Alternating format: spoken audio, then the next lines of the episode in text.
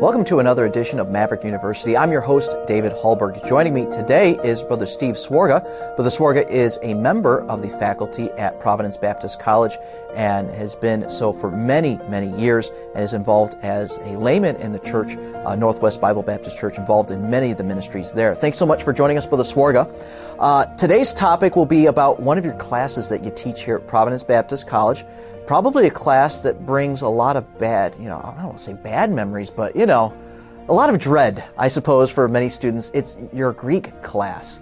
And um, when people think about, you know, studying Greek, they think it's hard, they think it's difficult.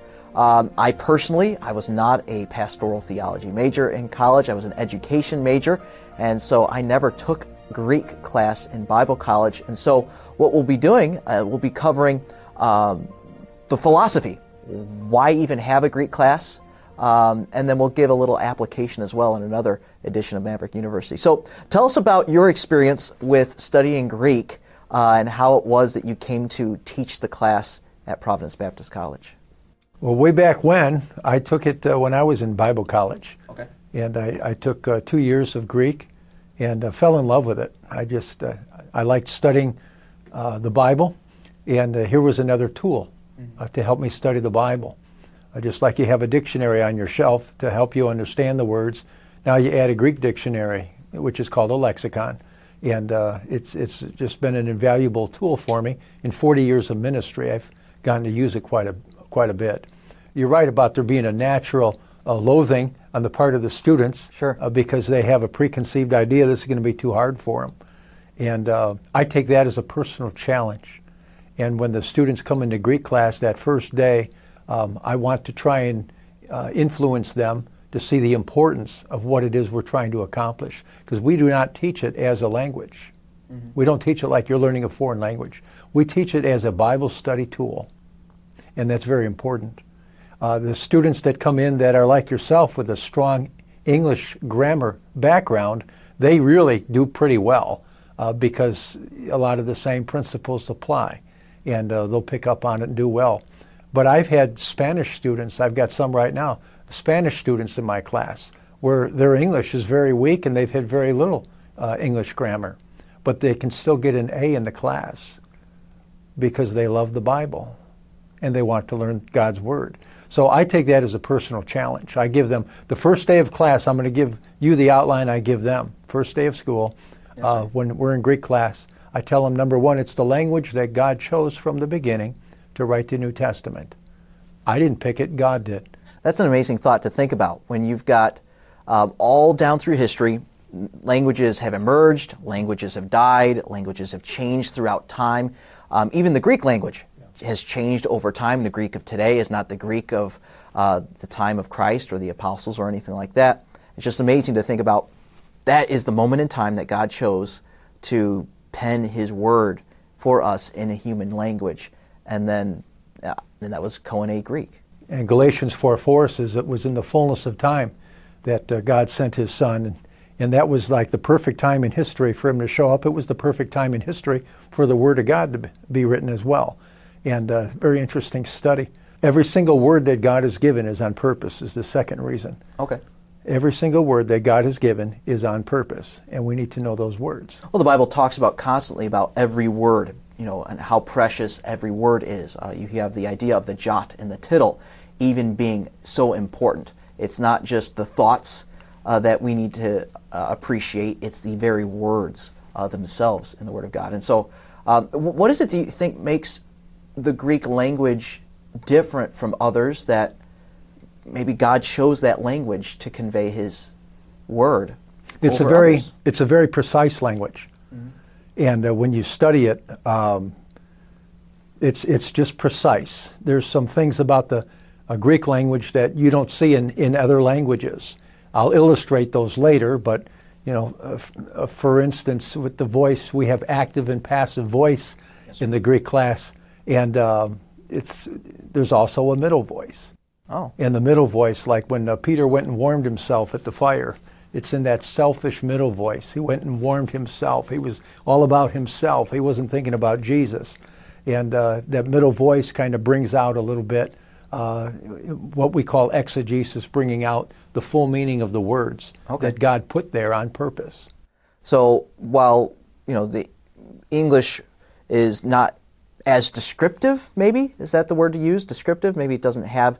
I mean, there's other. There's more tenses in Greek than there are in English, and you can pull out a little bit more juice. Every language is different. Yeah. Uh, I would say the Hebrew is more descriptive. Okay. You know, the Latin is, you know, more emotional. You have the Greek language, it's just precise. Okay. It's more mathematical, you know. That makes sense with the Greek culture, and you think about when I think Greek culture, I think you know geometry, Pythagoras, all those guys, Euclid, and all those guys. Um, what else? I mean, are there other reasons to study Greek? It's more precise. Uh, it's um, you know, it's the original language that God chose. What else is there? Because we're at war. Spiritually, we are at war, uh, not just in this country, but worldwide. Uh, we're at war with uh, the devil and his attacks on the Word of God. So we need to know the Word of God. The cults, we're at war. Uh, the devil uses the cults to attack Christians. And if you have a better understanding of his Word, then you'll be able to re- refute uh, the claims, false claims of the cults. You'll look at John 1 1 and where the Jehovah's Witnesses say, In the beginning was the Word, and the Word was a God. And you look at that and you, you know in the Greek language, you know, you, there's no indefinite article. You can't just insert the word a in there j- just on a whim. And, uh, but that's what the Jehovah's Witnesses do with their New World Translation. Uh, the Greek language forbids that. Sure. And so, I mean, every cult, I think, draws support from Scripture. And so, if you're going to successfully diffuse any false doctrine, you've got to know you've got to know the book, and it helps to know the Greek language to kind of back up, especially when you have like a Jehovah's Witness you mentioned when they actually change uh, the Word of God to fit their theology and their doctrine. So, all right, what else do we have, Brother Swarga? Number four, Yeah. uh, it lets you make your own discoveries. We encourage the uh, students. uh, We don't just give the rules of grammar. First semester is pretty much, you know, just rules of grammar.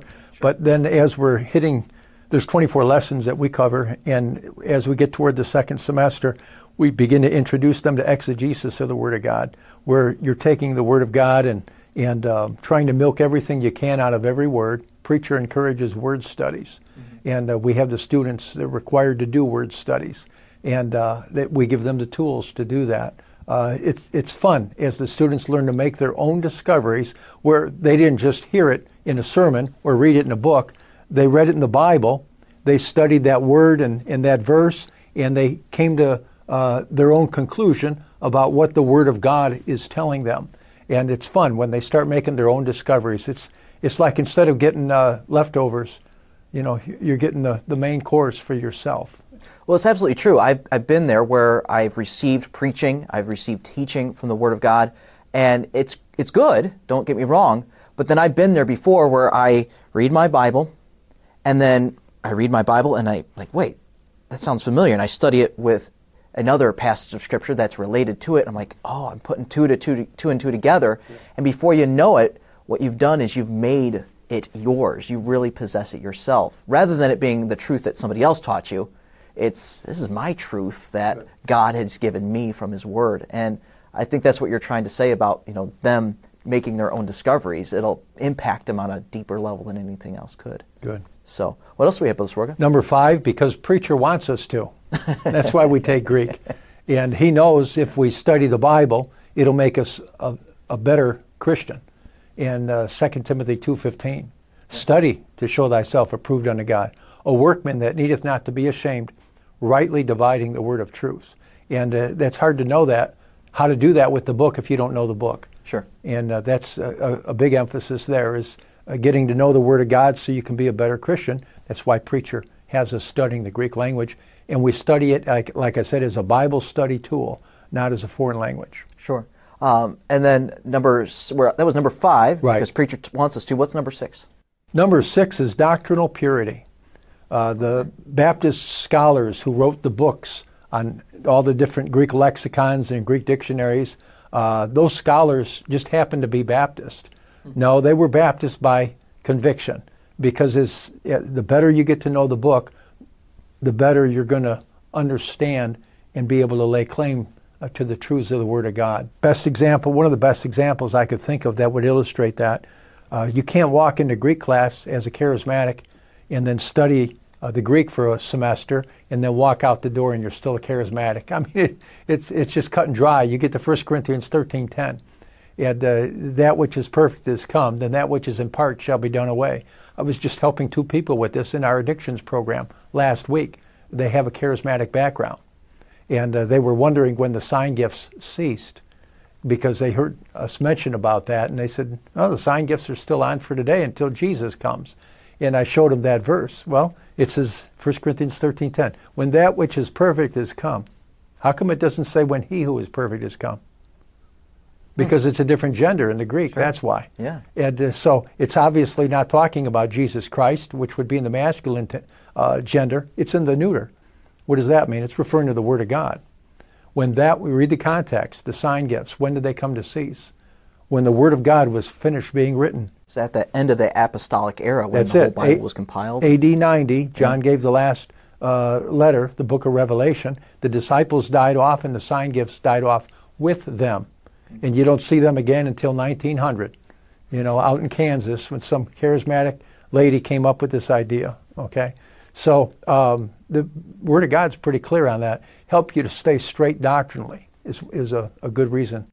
it keeps you honest, I guess. Any, any good study of the Bible because everybody comes to the Word of God with preconceived ideas. I don't care who you are, where you're from. We all come to the Bible with preconceived ideas, and it's it's us that need to change, not the book. You know, we don't change that to fit our lifestyle. We have to change to it. And a study of the Greek would allow us to really fully understand our doctrinal errors, and or it maybe as a preventive med- medicine to keep us on the straight and narrow path. Which leads us to the first point. After six reasons why to study Greek, I give four reasons not to study Greek. Okay. And the, the first reason is not to correct the Bible. Oh, perfect segue. Yeah. We don't, we don't learn the Word of God to correct the Bible because you don't use, you don't use this to correct this. You use this to correct this. The Yeah. flaws are up here. Yes, sir. And so uh, we teach you're not going to correct the, the Bible with what you learn in Greek class. You- You're not going to do it.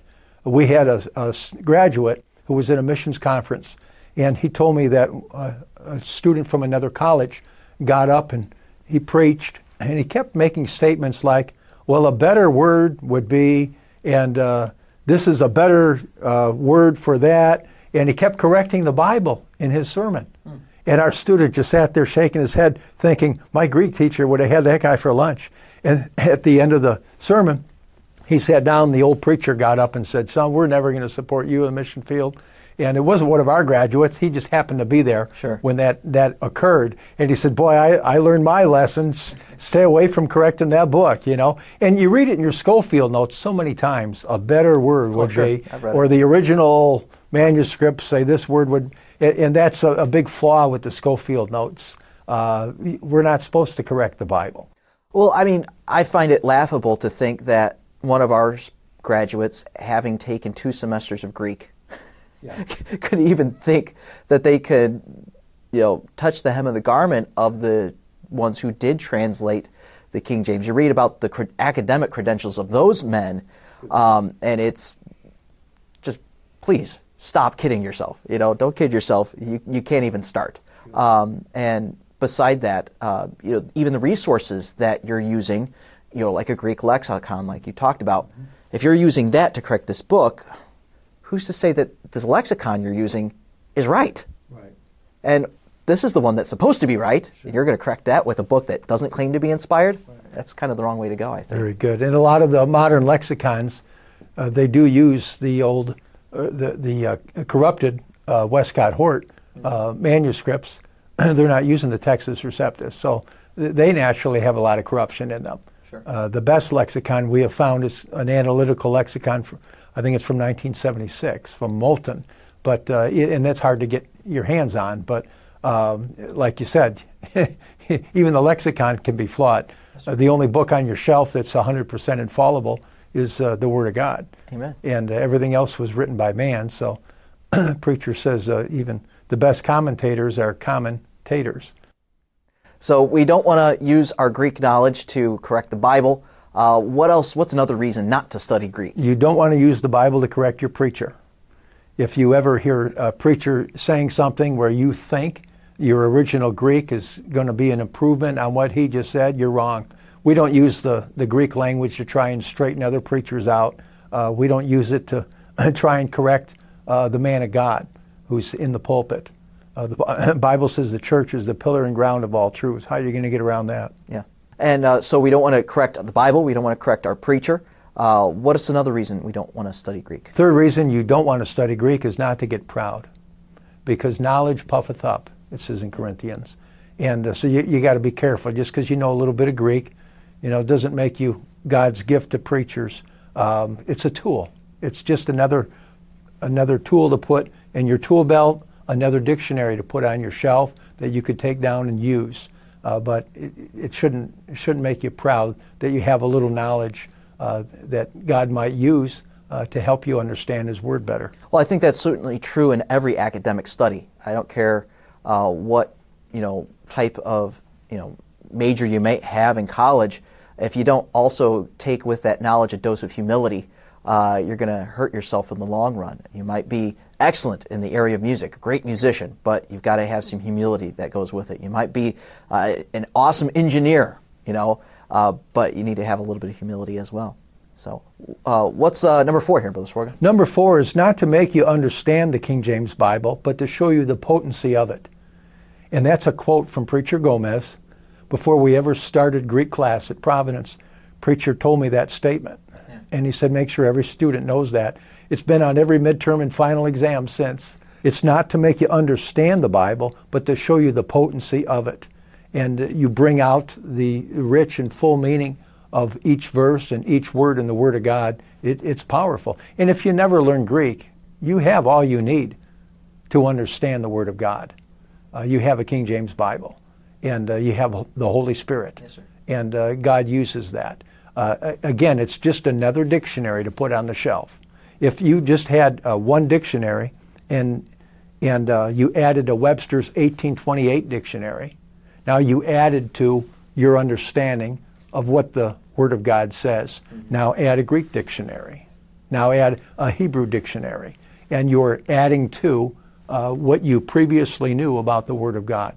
So it doesn't aid, it doesn't increase the understanding. It just a greater exposure uh, to the truths of the Word of God. Exactly right. Well, thanks so much, Brother Swarga, for telling us a little bit about the philosophy of our Greek uh, program at Providence Baptist College. And, another edition, we're going to be actually getting into the uh, examples of how we can actually do a Greek study and you know the kind of things we can learn and be exposed to from the Word of God. So check out our other conversations with Brother Swarga and our other guests at Maverick University on our YouTube channel and also on all the uh, podcast platforms uh, for our audio only versions. Thanks so much for tuning in.